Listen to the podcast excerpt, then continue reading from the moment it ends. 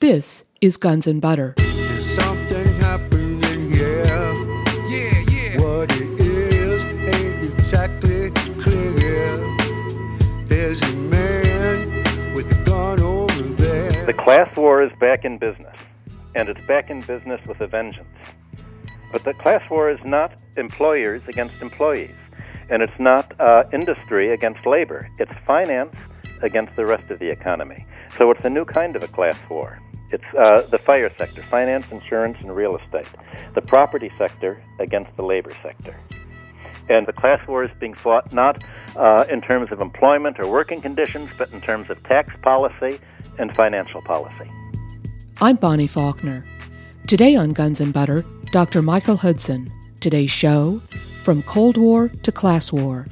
Dr. Hudson is a financial economist and historian. He is president of the Institute for the Study of Long Term Economic Trend, a Wall Street financial analyst and distinguished research professor of economics at the University of Missouri, Kansas City. His 1972 book, Super Imperialism The Economic Strategy of American Empire, is a critique of how the United States exploited foreign economies through the IMF and World Bank. He is also author of The Myth of Aid and Global Fracture The New International Economic Order. On today's program, we discuss the liquidity crisis in the banking system, balance of payments crisis, the subprime mortgage debacle, demise of the dollar, inflation, hedge funds, the wiping out of credit, and stock market volatility. Dr. Hudson has been appointed Chief Economic Policy Advisor to the Kucinich for President campaign, and in that role, he is writing a new tax policy for the United States. Dr. Hudson, welcome again. Thank you.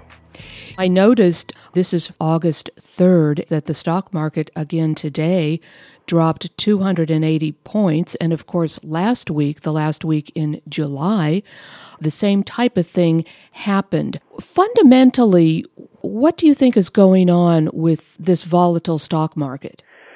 Foreign investors uh, are wanting to move out of assets that are denominated in dollars, and American investors, uh, the large money managers, the mutual funds, the pension funds, and the hedge funds, have decided that the dollar is going down over the long term uh, and the intermediate term, and now the short term. America owes a trillion dollars in foreign debt to just a few central banks, and uh, more than that to the whole world. There's no way in which the United States can pay the trillion dollars debt it owes to foreigners. The United States has made it clear to foreigners that even if it could pay, it has no intention of paying, and uh, that the foreigners can use these dollars to trade among themselves uh, or whatever they want, but the United States will not let them buy American companies, will not let them buy American industry, uh, will not let them really use them for anything but to uh, use as their hold in their own reserves in the form of loans to the U.S. Treasury. So the foreign governments are saying, what on earth are we doing with all these dollars that are flowing into us by the balance of payments? We're going to stop uh, recycling them to America for treasuries. We're going to try to treat them like a hot potato. And for instance, China will say, well, uh, we can't cash in the dollars for gold anymore, uh, like one could do before 1971 when uh, Nixon took the dollar off gold. So we're going to try to buy Latin American, African, and Near Eastern raw materials uh, that we need over the long term, and uh, buy companies in other countries. So they're selling. Uh, they realize that the dollar is going to go down as foreigners are selling. Uh, the American firms have realized the writing on the wall, and they're trying to send all their money into uh, Europe, into Asia, into assets that are denominated in euros or British sterling or Asian currencies, and the result is a huge outflow of money, and that's driving the dollar down. And when the dollar goes down, people think, well, what's the point of buying U.S. stocks or U.S. bonds? If we buy a U.S. stock, even if the stock goes up 5%, if the dollar goes down 20%, we've lost 15%. So let's sell all the U.S. stocks. Uh, so there's an enormous foreign selling of U.S. stocks, but an even more enormous American selling of U.S. stocks as American uh, money managers move their money into foreign currencies. So the dollar is simply going down, way down. Now, if money is flowing out of uh, the New York Stock Exchange, because most of the stocks traded there represent American assets, dollar denominated assets, wouldn't that then mean that the stock markets in other countries would be rising? You'd think so, but there's a problem. Uh, there's a financial crisis in Europe because the government, the central bankers there, and the money managers there uh, look to America as somehow uh, being the financial leader of the world. And the German banks, for instance, uh, put an enormous amount of money into subprime American mortgages. So this week, uh, Germany has uh, had the largest financial crisis since 1931. A major bank, the IKB Bank in Dusseldorf, uh, has gone bankrupt. The Financial Times uh, reports that it owes $23 billion of uh, losses on the uh, subprime loans. So when you have companies going bankrupt and markets going bankrupt, especially the mortgage market, which is larger than the entire uh, industrial sector put together, uh, then you're going to have a wiping out of credit. When there are bankruptcies that are highly pyramided and are financed by debt, uh, to a large extent, that means that there's a break in the chain of payments, and the companies that owe the debts can't pay. People have to all of a sudden begin liquidating the stocks they have and the assets they have. And so, all over the world now, uh, Europe, uh, Asia, and America, the stocks are being thrown on the market because uh, there's a huge uh, liquidity crisis in uh, the banking system of this country. This is different from the balance of payments crisis and comes on top of it. Now, with regard to the subprime mortgage lending going sour or uh, going belly up, it sounds to me from what you're saying that this is not a problem that uh, is only in the United States. Now, has there been subprime lending in other countries? In a way, yes. There's been a, a re- there's certainly been a real estate bubble in other countries. Uh, for instance, uh, in Latvia, uh, well, t- take the case of the post-Soviet economies. When they got their freedom from Russia in 1991, they found themselves without really much uh, much industry because for 50 years Stalin had tried, and I, I'm going to answer your question by explaining the background. Stalin had dispersed the industry of the Soviet Union to make one part in Russia, one part in Latvia, one part in Poland, one part in Cuba, perhaps one part in East Germany. So the idea, he thought, was that the Soviet Union couldn't possibly break up because if it did, then uh, all of these industrial industrial sectors uh, would be unable to function as a single industry. Well, the Soviet Union did break up, and when it broke up, uh, each of these countries found themselves without any industry of their own, only with parts. So many of these uh, factories that made parts for uh, automobiles, parts for computers, uh, but not the rest of the automobile and not the rest of the computer, the uh, the factories were sold for junk, or in some cases, uh, gentrified into luxury housing. So the countries had to import most of their consumer goods and uh, most of their uh, capital goods, uh, the machinery. Uh, how did they do this? How did they run such a huge trade deficit? Uh, almost no uh, no industrial exports at all, uh, only food and raw materials exports, and heavy imports of consumer goods. What they did under uh, International Monetary Fund and World Bank advice was to begin opening up uh, their uh, housing market, their real estate market, and their public utilities to foreign lenders or foreign investors. So they finance their trade deficit by selling off the real estate or more, letting their uh, own citizens borrow in the form of uh, foreign currency to buy uh, real estate. Well, in the Soviet Union, uh, there had there wasn't really any consumer banking or any industrial banking. So in Latvia, Lithuania, uh, Estonia, and other uh, countries that have gone neoliberal, uh, the Scandinavian banks and the German banks set up branches and began lending money to uh, people to uh, buy their buildings and real estate. So the result uh, has been that the government has encouraged real estate bubbles in almost all of these uh, countries. The real estate bubbles are basically denominated in foreign currency. For instance, 75% of the mortgages in Latvia are denominated in euros. Uh, and Latvia has not yet joined uh, the euro officially. So that means that there's, uh, as the euro goes up, uh, if the Latvians uh, have most of their relations with non-euro currencies, they're going to be squeezed. Uh, there's a huge construction going all over uh, Latvia.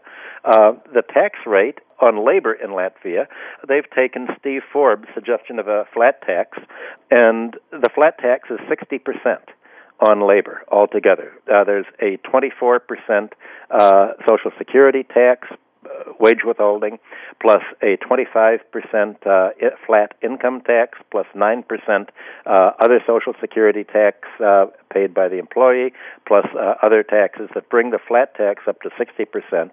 No one can hire labor when there's a 60% uh, tax rate because taxes uh, raise the price too high. So there's massive unemployment and heavy emigration from uh, these uh, countries, uh, the Baltic countries and other post Soviet countries. So, what you're having is a huge real estate bubble funded by foreign debt, emigration, uh, especially of the skilled labor and uh, uh, the young labor under 35 who can speak foreign languages or learn them in schools. You have a brain drain, and uh, you have these economies being uh, hollowed out. So you have a situation where much of the money going in is going into an economy without any visible means of support. An economy with a chronic trade deficit, much like the United States, uh, an economy that uh, isn't really paying its own way except by borrowing uh, the amount of money that it needs to finance its imports. So the amazing thing is that the the balance of payments profile of the United States and the post-Soviet economies uh, look remarkably similar, is they're both being hollowed out. Now, you write that a high tax, a higher tax on real estate, actually leads to uh, lower rent prices, uh, lower prices, and that uh, lower taxes on real estate lead to higher prices. Could you explain that? Oh, all right. Suppose that a building uh, throws off a hundred thousand dollar rent rent per year, and suppose that because the country becomes more prosperous or the city builds uh, roads uh, or bridges, suppose this rent doubles to 200,000. Now, uh, if the rent I'm talking about is over and above expenses. Uh, the, the sort of free ride just from the cha- just from the growth in land value. Not talking about uh, the cost of building and the cost of maintenance. Uh, the, the rent after expenses is sort of uh, the free lunch that the landlords get. Now, uh, the landlord has now a hundred thousand dollars in uh, extra income. If the government uh, taxes this away, uh, this uh, recaptures this hundred thousand dollars that it's created, uh, the price of the building will remain uh, steady.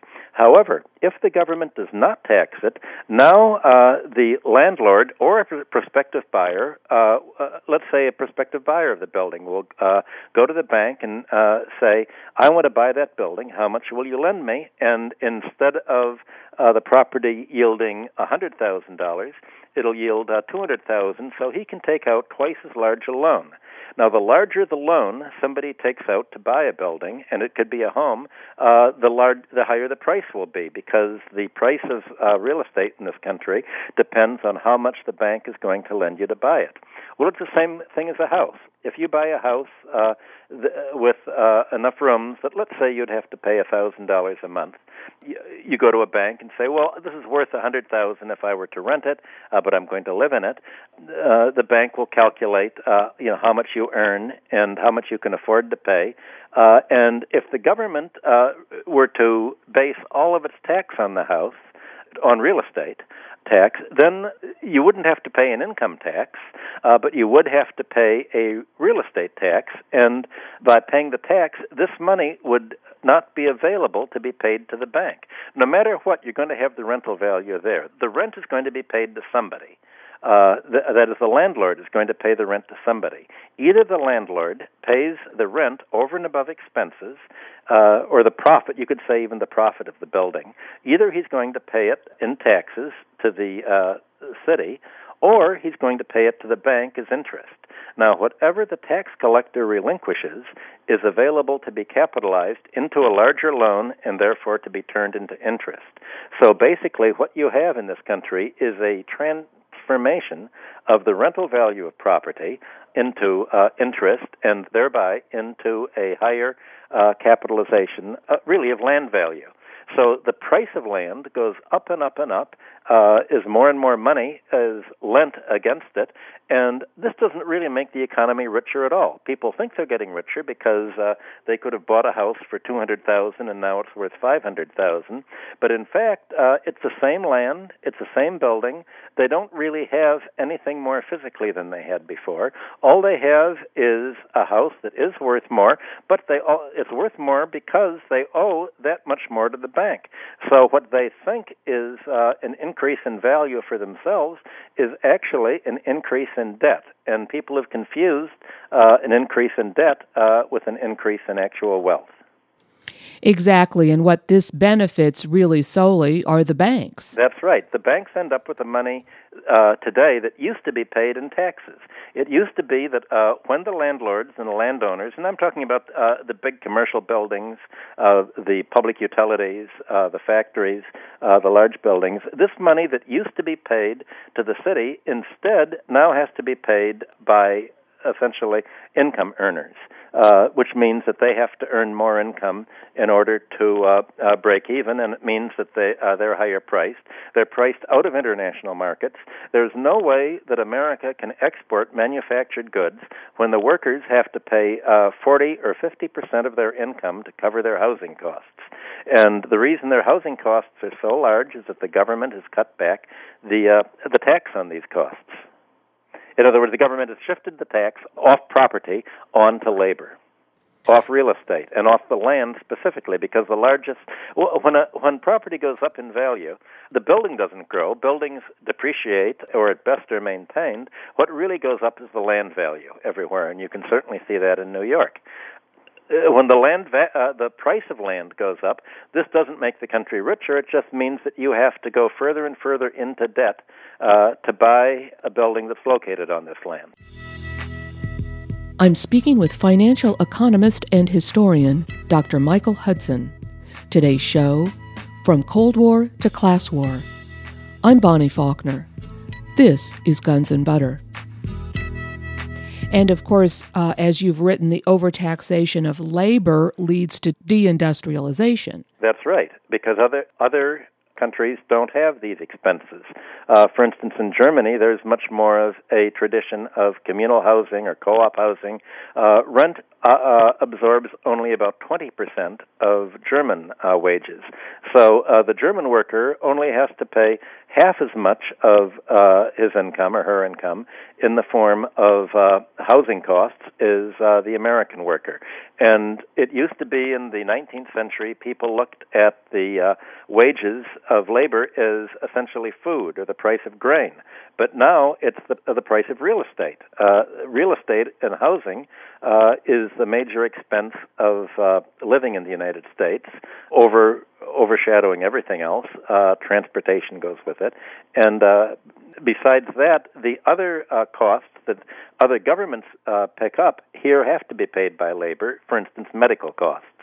Uh, which is why you have General Motors now almost begging the government to take a public health policy so that the corporations won't have to pay for the expensive health care that uh, foreign countries uh, have much cheaper and uh, paid for by the government, largely by a real estate tax, unless you're in the uh, post Soviet economies. Now, with regard to these recent uh, stock market drops, you see a fundamental problem here. You don't see these uh, multiple hundred point drops in the Dow, let's say, as simply a correction. You see something fundamental happening there, don't you? Yes, and what's fundamental is as serious today as when the United States pulled the dollar off gold in uh, August of 1971. It's not simply that American investors and foreign investors are moving out of stocks, they're moving out of the U.S. dollar because uh, the U.S. economy is so debt ridden uh, U.S. companies are so debt ridden, and especially the U.S. housing market, and that means the banking system is uh, so insolvent that uh, they believe that America no longer can pay its way in the world. Already, the United States owes over a trillion dollars to foreign uh, governments. There's no way, since America is already running a trade deficit, It's already uh, running a tourism deficit uh, that's increasing. Most of all, it's uh, increasing its military spending all over the world. All of these three things are pumping dollars into the world economy and they're pumping the dollars in, but America isn't exporting anything to absorb the dollars. So what happens is that uh, foreigners who get these dollars turn them in for local currency. Uh, especially, they're turning them in uh, to the European Central Bank for euros. When American tourists go to England, the uh, shopkeepers uh, take the money and they uh, take their payments in sterling, and that means that the dollars are turned over to the Bank of England or the European Central Bank, and the central bank doesn't have anything to do with them except to uh, recycle them by buying U.S. Treasury bonds, because that's what uh, governments uh, keep their reserves in, uh, securities of other governments. Well, uh, now the governments say, wait a minute, when we use the trade deficit and the dollars we get to buy Treasury bonds, we've funded the entire Iraq War. The Americans are not funding the Iraq War. China is funding it. Japan is funding it. Russia is funding it. Europe is funding it. And the Europeans and Chinese and Japanese don't like the Iraq War. So they say the more dollars we get, the more uh, we're lending to the Treasury to fund the uh, U.S. budget deficit that finances uh, a war with which we disagree. We're not going to take anymore. And so they say rather than lending to the government, let's begin to buy industry. So the government now says, wait a minute, that's not free enterprise. You foreigners cannot use your dollars to buy American industry. You cannot buy American resources. You cannot buy forests. You cannot buy oil. You cannot buy anything that has a military uh, uh, use. For instance, you cannot buy bananas because maybe uh, you could feed bananas to a foreign army. Uh, the dollar has now become worthless in the world, and that perception has spread throughout Europe Asia, Latin America, and Africa. And the belief now is that the United States will default on its foreign debt, leaving its currency worthless and without an economy uh, to support itself, without an industrial base to provide the consumer goods for its people. Uh, the, the picture that foreigners now have of the American economy is something that, if it were said by an American presidential candidate, people would think that he was uh, crying doom. And uh, but that's that's the fact when you look at the statistics. You have throughout much of the economy negative equity now. People thought that they were getting rich uh, by borrowing money to buy real estate, by borrowing money to buy companies, or to borrow money and buy stocks and bonds. And they borrowed so much money and pushed the price up so far beyond uh, what uh, these companies or real estate or stocks and bonds could yield, that now uh, the price is collapsing and uh, they have negative equity. You have uh, Bear Stearns funds going uh, uh, bankrupt in the last few weeks. You even have uh, European companies that have invested in the market.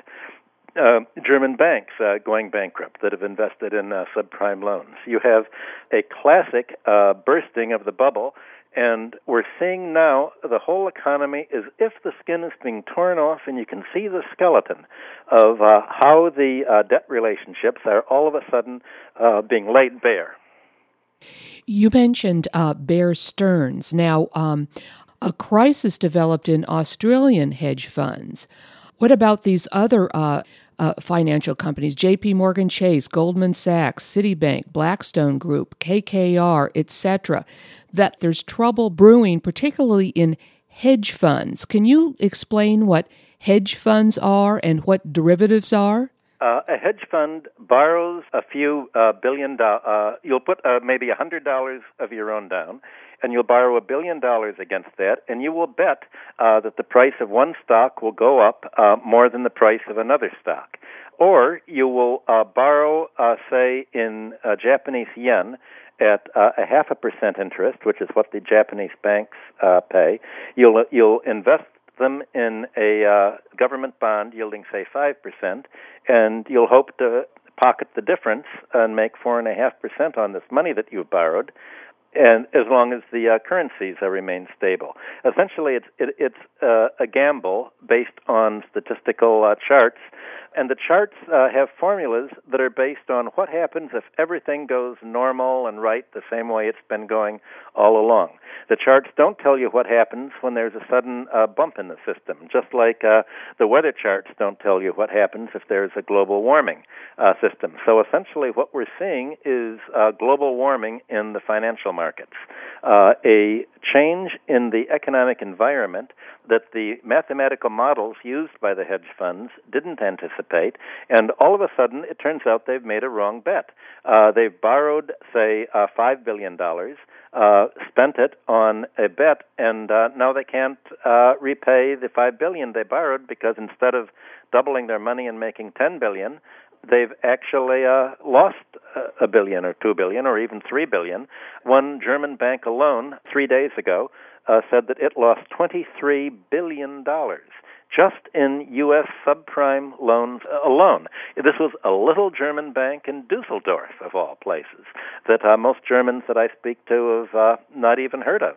Uh, they're saying now that this uh, gambling on borrowing uh, German money at uh, one percentage point, uh, uh, you know, one, one interest rate, investing at uh, a high interest, uh, high risk rate, and then all of a sudden you find out, yes, you've got a higher interest rate, but you've uh, uh, lost all of your principal because what you've bought uh, uh, you know, did pay you high interest for a year and then it went bankrupt, all of a sudden uh, these banks are going bankrupt, and uh, the same thing is happening in this country. Uh, it happened, uh, something like this happened uh, way back in 1980. Uh, First National City Bank, for instance, in 1980, and Chase made so many bad loans to third world countries that their entire capital was uh, negative uh, because their losses on these bonds uh, and loans that they'd made and on real estate loans they'd made uh, was larger than all the capital they had. If you want to find out really how the system works, you look at uh, what happened in Japan after 1990. Uh, the, uh, the Japanese banking system uh, was almost wiped out as real estate values, which are 80 percent of bank loans, went down quarter after quarter, year after year for 15 years straight, wiping out almost all the uh, uh, equity in banks. So you have uh, it's as if you you uh, go to the bank, take out a personal loan. Say you borrow ten thousand dollars, you put it in the stock market, and the stock goes down instead of up. Uh, you're left with a stock that's maybe worth five thousand dollars, but you owe the bank ten thousand, but you can't pay. Uh, then uh, you get insolvent uh, or bankrupt, and the bank gets to seize your property. Or suppose you thought you'd make money on a house and you you buy uh, an apartment to rent out. You pay uh, five hundred thousand dollars for an apartment uh, with borrowed money. Uh, you borrow the whole amount, but all of a sudden uh, the economy begins to slow. Uh, nobody's going to buy the apartment from you. You find out that the uh, uh, interest rate you have to pay at five percent of five hundred thousand. That's uh, about twenty five thousand a year. You're not able to make a profit, and uh, uh, you default, you lose the building. Uh, you you can't pay the mortgage loan. The bank uh, takes back the building. Now, not only have you lost your money, uh, which you didn't have very much in it to begin with, but the bank uh, has made a loan of uh, uh, five hundred thousand, and now it finds that everybody's trying to sell property, and it finds that this house uh, that it lent 500,000 against is only worth about uh, 400,000, maybe only 300,000.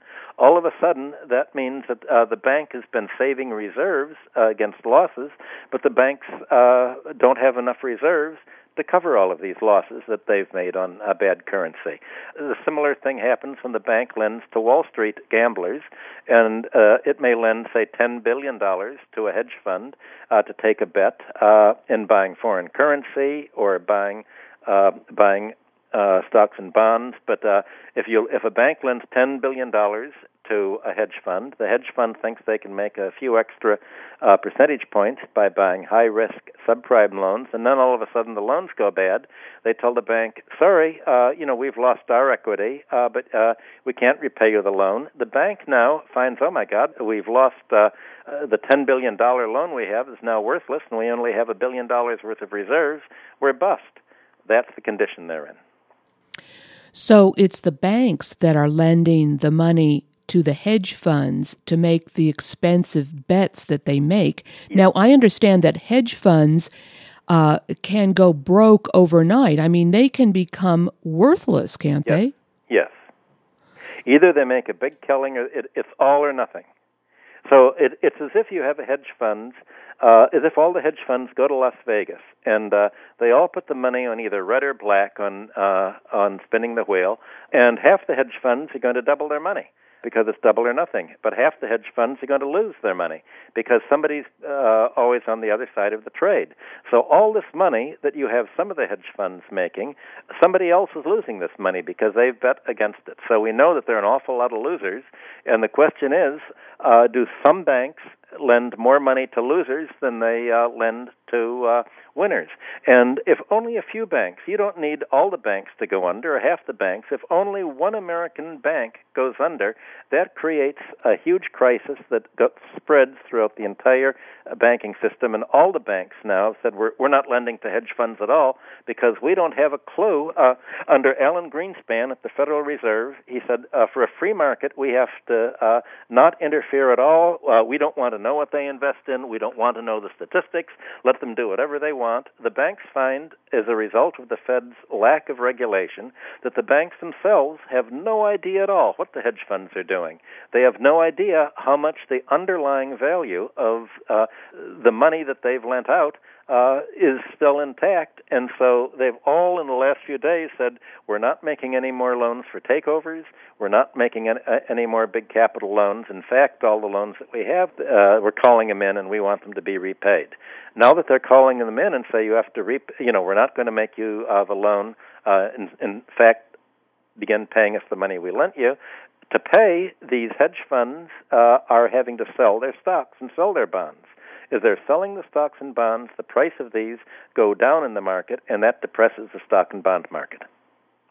I see. So that's what's behind a lot of these, um, a lot of this volatility in the stock market and these uh, multiple hundred point drops. That's right. You can be sure that it's not the earnings going up and down. The earnings are pretty steady. Uh, it's not the uh, sales. Uh, it's uh, basically the uh, who's gambled on what. Uh, and it's on the financial side of the equation that the volatility is coming. Now, let me ask you this. I have uh, also heard that uh, a, lot of these mergers and acquisitions are over with because uh, there's not going to be funding for them. But how dependent upon uh, hedge funds has the uh, global financial system become? Now, if, if they go away, is that going to be bad news? Not really. Uh, I mean, there weren't m- uh, many hedge funds at all five years ago. The banking system's been operating for uh, uh, many decades and hundreds of years uh, without hedge funds. So the banks don't need this business at all. The problem is that they've lent so much money already to the hedge funds that how do you wind it down? Uh, how do you uh, get repaid for the money you've lent uh, without these hedge funds having to uh, sell the stocks and bonds and assets and real estate that they have, and by selling them, depress the price and make it impossible for other uh, hedge funds uh, to repay the banks.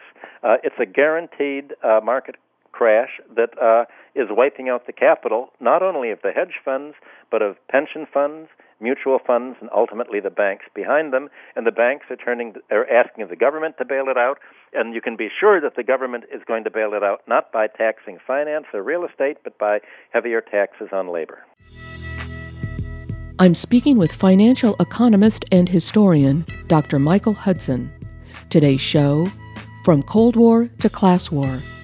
I'm Bonnie Faulkner. This is Guns and Butter.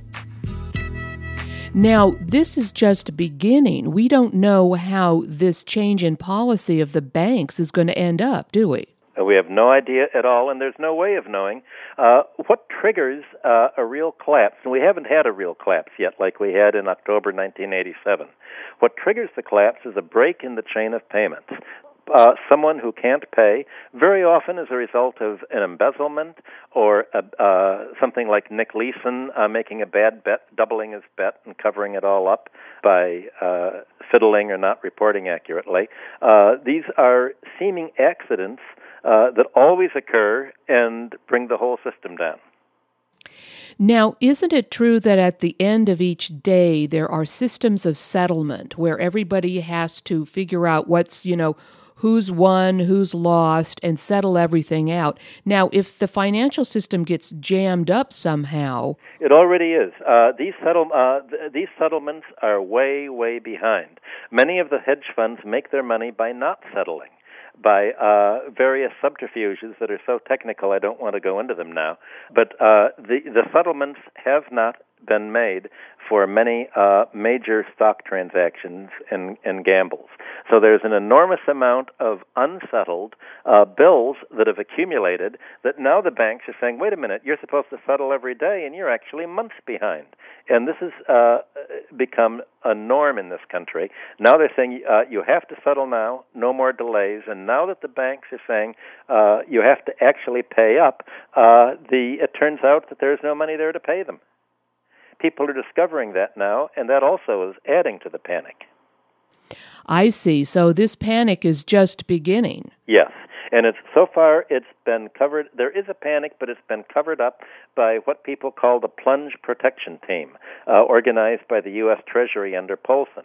In other words, a lot of the big banks and the big brokerage houses have got together to try to puff up the market and pump enough credit into the market that they can uh, compensate for the money being withdrawn from it. But uh, people believe that there's uh, this cannot possibly succeed in uh, fooling people for uh, more than a short period of time. I was just about to ask you about the plunge protection team and whether or not it was a real a thing, but obviously uh, you think that this plunge protection team, probably headed up by the Secretary of the Treasury, Hank Paulson, that this is in fact uh, this is what they do.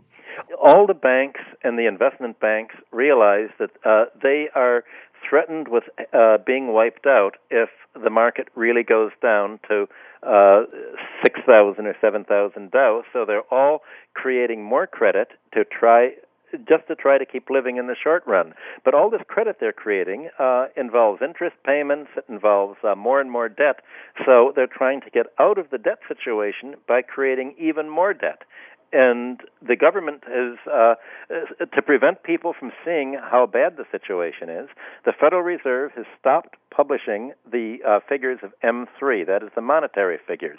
So the Fed will not tell you the statistics anymore that uh, on what's happening. There's all of a sudden the the, uh, the Feds have turned off the statistical lights, and you have no idea at all uh, what's happening out there. Nobody has an idea.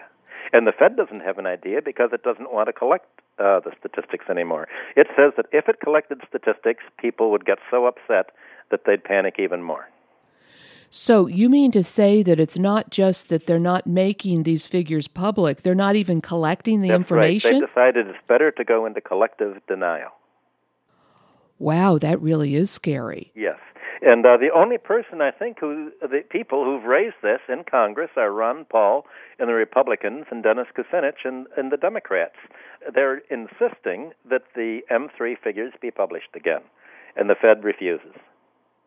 Now, is the system then flooded with dollars? Is is hyperinflation of the dollar more likely than deflation? There's been the most rapid inflation in the last 15 years of any time in history. But the inflation has not gone into goods and services. The inflation, uh, because banks don't really lend very much for goods and services, the inflation has been in housing prices, stock and bond prices, and most recently in the derivatives and uh, and gambles on stock and bond prices. And uh, this uh, credit inflation uh, is almost immeasurable. For instance, every day pe- people think that money is spent on goods and services, on food and housing and uh, transportation. Every day, an entire year's national income passes through the New York uh, clearinghouse just for payments uh, for stocks, bonds, and packaged bank loans. Less than 1% of money in America is spent on goods and services. 99.5% is spent on financial transactions, and that's where the inflation has occurred. Okay. So the models people get that they're taught in school, MV equals PT, or money times the velocity of turnover equals the price uh, times uh, output. Money is uh, most money isn't spent on output; it's spent on assets and debts uh, and securities, and uh, that doesn't appear in the monetary formula. Do you think you sort of indicated that this plunge protection team is not going to be able to keep things floating uh, indefinitely? Do you see a, a serious prospect of a near term global economic collapse in the current worldwide financial uh, roller coaster? We're seeing it almost in slow motion right now. It's sort of like uh, in astronomy, if you were seeing a supernova explode uh, light years away that have taken uh, many years to get here, you're seeing every day a crisis. For instance, three days ago, uh, a small bank in Dusseldorf, Germany, uh, turns out to have made a derivatives gamble in the U.S. subprime market and lost $23 billion. A small German bank uh, gambling in U.S. mortgages has created the largest German financial crisis since 1931. Uh, that's the kind of thing that can happen throughout uh, the world.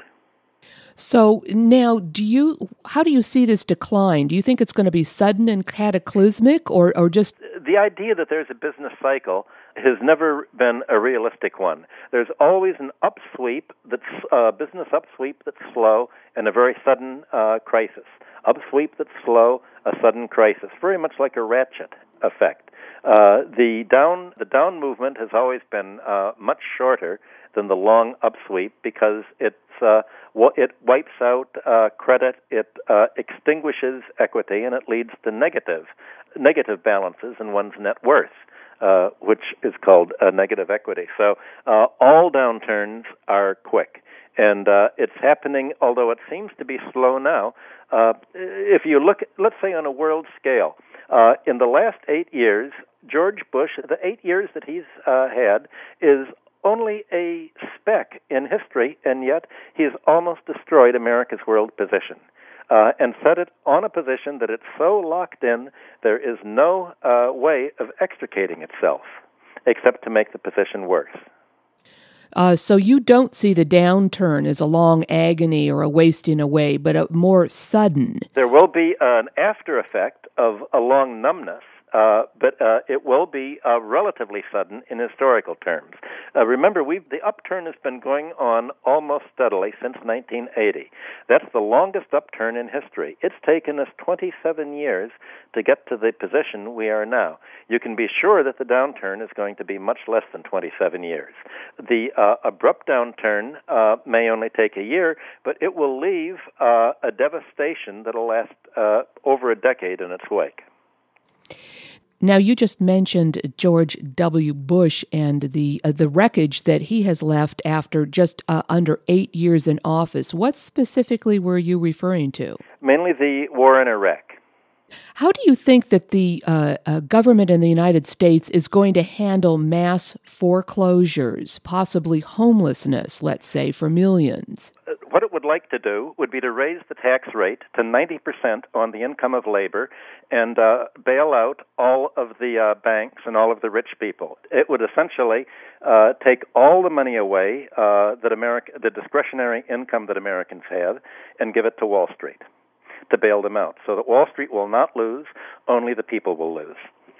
So now, Dr. Hudson, if we look at what's happening internally here in the United States in terms of policy, and then worldwide, of course, politically, militarily, what are we looking at in the near term? The class war is back in business, and it's back in business with a vengeance.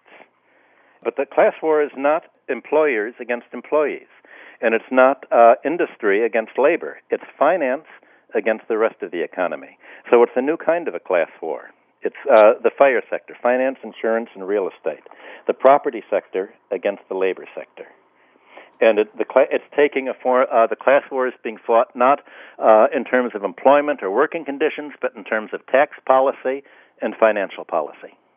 And uh, you obviously see the government taking the side of uh, finance Yes, it's total. Uh, the politicians uh, respond now almost totally to the campaign contributions. For instance, you see that in uh, the Democrat Chuck Schumer uh, this week saying uh, uh, the rich should pay only half as high in income tax as the poor.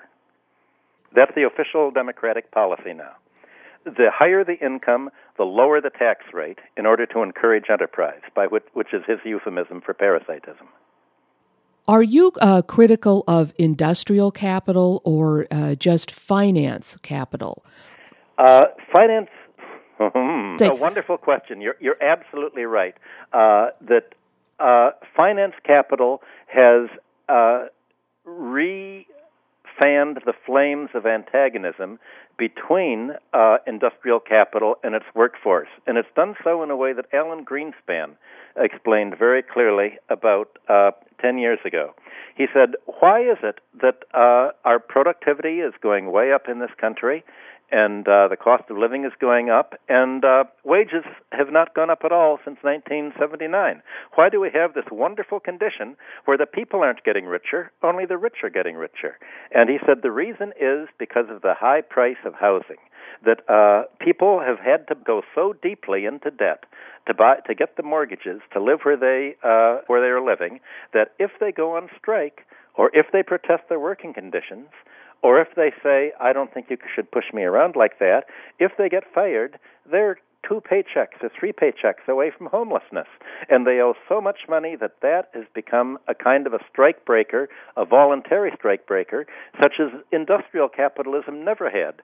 So it's finance capitalism that has uh, turned the screws, making employees, uh, the middle class, uh, working class, everyone, uh, so dependent on their employers, so dependent on having a job that they cannot afford the uh, interruption of income that would come uh, with a strike or with being laid off or with being fired.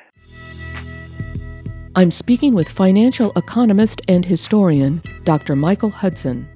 Today's show from Cold War to Class War. I'm Bonnie Faulkner. This is Guns and Butter. Dr. Hudson, I understand that in addition to being a professor and an author and an economist, that you've uh, got a new job. You're going to be what now? Uh, working on the Kucinich campaign? I've been uh, appointed his chief uh, economic advisor uh, for the Kucinich for President campaign. And our first job is to draw up a tax policy uh, for the United States. And it turns out that when we uh, get a group of uh, professors together, which we've already been uh, putting together, a group of business owners together, we find that the ideal tax policy turns out to be uh, that that America had 50 years ago, and even better, at the very beginning of the inception of the income tax in the 1910s, uh, at the time when the Republicans themselves voted it. And what is now considered radical or even socialist was the kind of tax policy that America used to have. So, for instance, when the income tax was first applied, uh, only a small proportion of people had to pay the income tax because there was a threshold. If you earned less than about uh, what would be $30,000 a year today, the first 30,000 was not taxed because that was considered to be basic living expense. You don't tax the basic living expense because if you do that, you're going to increase the uh, cost of employing labor. To keep America competitive, the government did not tax the basic wage. It also treated all income as the same. For instance, uh, if you made capital gains, and the value of your property went up, this increase in, in the balance sheet, this increase in value was treated the same as earned income. Either you can earn money and save $10,000, or the value of your house can go up by 10000 uh, when you sell it. So uh, the capital gains were taxed at normal income. Today, capital gains are taxed at only half the in- earned income rate, and that favors property owners and speculators and the financial sector over living labor. Uh, there was another uh, factor. For instance, uh, there was a progressive income tax. The whole essence of America's progressive era, the leading policy of that progressive era was a progressive income tax. The idea that the rich should pay more uh, than the poor, because the idea was uh, that the same is, uh, was followed in Europe. The same has been followed in every country from time immemorial. That the richer you are, the more of a stake you have in preserving society, and you also want to save society from grinding down an underclass, from uh, a situation where you deprive people of health, deprive people of education. Uh, that uh, it used to be that people would look at the labor force almost like you look at infrastructure. You wouldn't let a bridge run down uh, unless you live in Minneapolis today, I guess. Uh, you wouldn't let machinery keep down. You keep it in working order. That means you have to keep uh, the uh, population in working order. You have to keep it healthy. You have to uh, provide uh, retirement income. Uh, you have to enable it to meet its basic needs. Uh, and so uh, when you earn a small income, more of that income has to cover your basic needs. Uh, the rich have an extra income, they'd pay more. We want to uh, redraw the income tax schedules to restore the fact that the rich pay more. We also want to reimpose the estate tax. It's not a death tax. 99% of Americans uh, die without having any kind of estate at all. The estate tax is the only way of closing the capital gains loophole whereby uh, people all their life have been able to avoid paying the capital gains at all, any tax at all, and now they transfer their property to their children or whoever they want, uh, also without ever having to pay any capital gains on it. So, what there has been in America in the last 50 years is an untaxing of wealth. We want to reverse that. There's been a tax shift off uh, property onto labor. We want to unshift the tax system and uh, restore it to what it was. Uh, the final uh, major uh, plank for the tax is to undo the trick that Alan Greenspan uh, pulled uh, as head of the Greenspan Commission in 1982. He treated uh, Social Security and medical care not as a normal uh, part of government spending, like paying interest on the federal debt or war, but almost as a user fee, as if the people have to pay uh, for their own medical care, for their own uh, retirement. Uh, we want to uh, put Social Security and medical care back in the normal federal budget to be paid out of normal income tax. It was taken out of the federal budget so that you could impose the highest tax in America on uh, wage earners who earn less than $80,000 a year, which means just about all wage earners, and exempt the uh, rich from having to pay any part of the budget that in the past would have gone to financing the Social Security system or medical care. We want to close that loophole and uh, treat all money as uh, being the same, treat all income and tax the rich as well as the poor, not only have the middle class taxed, not only have the working class taxed, but actually have the rich taxed too, which used to be uh, traditional in every economy, but it has been made untraditional uh, by the tax shifts in uh, really in the last uh, 27 years. We also want to close uh, some of the uh, uh, most serious tax loopholes that have led to the deindustrialization of America. We want to reindustrialize the country so it can uh, produce enough to feed itself and uh, make the goods and services uh, it does. For one thing, we're going to close the real estate depreciation loophole. Uh, for instance, you can depreciate a building again and again and again. If you look at the national income statistics for the real estate sector, since World War II, the real estate sector has not paid income tax at all. And it hasn't because it pretends that the buildings are losing their value as they wear out. Well, in practice, we know that uh, uh, property has not gone down in value, it's gone up in value year after year for the last 57 years. The pretense for accounting purposes by real estate investors, by Donald Trump, is that they're losing their value. We're going to uh, get rid of this junk economics that is a travesty of economic reality, and we're going to make real economy uh, accounting. And uh, the real economy accounting is going to be a recognition that real estate goes up in value, not down in value for the absentee owners and for the speculators. We're also going to stop the deindustrialization of America by removing the deductibility of interest payments. In other words, uh, right now, uh, the government subsidizes going into debt. And it's uh, provided such great subsidies for America going into debt that we're now in a period of financial collapse uh, being threatened by the over indebtedness of the country that's leading to negative equity. Uh, we're going to remove all of the small print of the tax loopholes uh, that enable people to avoid paying taxes by uh, going into debt, and we're going to close the offshore banking uh, center loopholes where they can pretend that the uh, money that they make is really done by their subsidiary in the Cayman Islands or Panama or Liberia, uh, instead of being made here. Uh, we're not going to let uh, fictitious accounting uh, warp the tax system anymore. So uh, I was uh, just added to the campaign two days ago uh, to become his economic advisor to mobilize probably the majority of academic economics professors. All have agreed uh, with these basic principles. Even Milton Friedman has said that the least bad tax is a, tax on land values. Uh, so that even though the uh, libertarians uh, oppose uh, the idea of taxation generally, they realize that if you do need taxation, if you don't want the bridges to fall down in Minneapolis and you want to keep up the infrastructure, the least bad tax is to tax uh, the land value. We're going to push basically for that.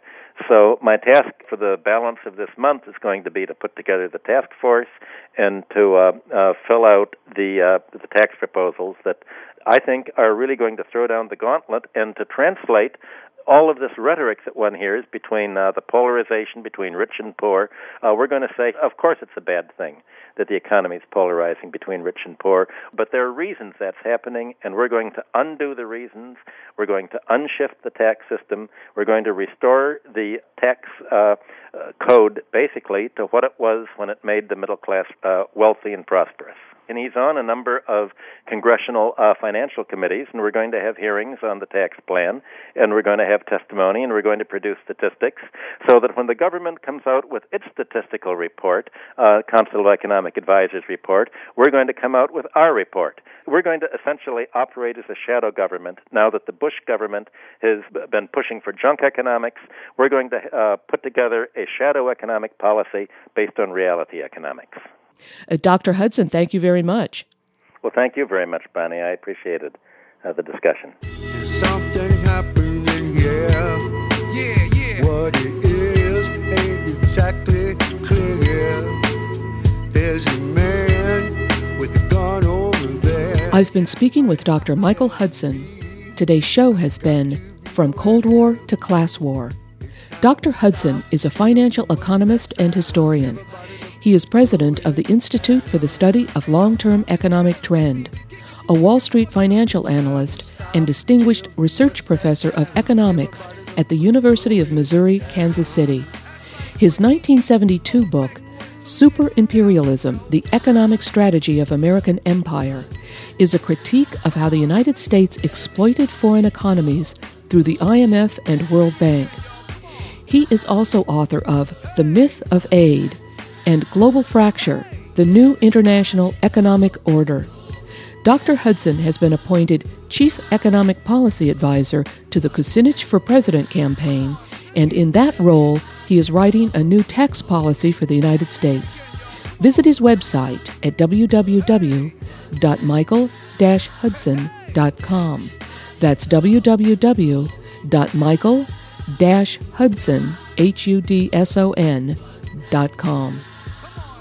Today's program was co produced by Todd Fletcher. Guns and Butter is produced, edited, and mixed by Bonnie Faulkner and Yarrow Mako. Our engineer is Bonnie Bone. To leave comments or order copies of shows, call 510 848 6767, extension 628. Email us at faulkner at gunsandbutter.net or visit our website at www.gunsandbutter.net.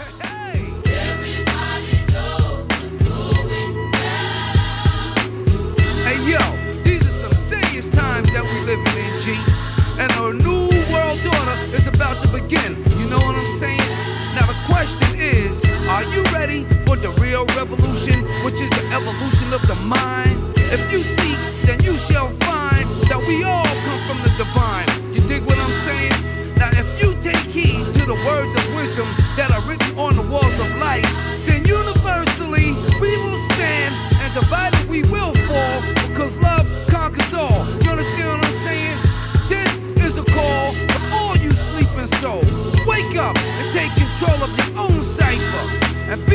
Lookout for the spirit snipers trying to steal your life. You know what I'm saying? Look what's inside yourself for peace. Give thanks, live life, and release. You dig me? You got me?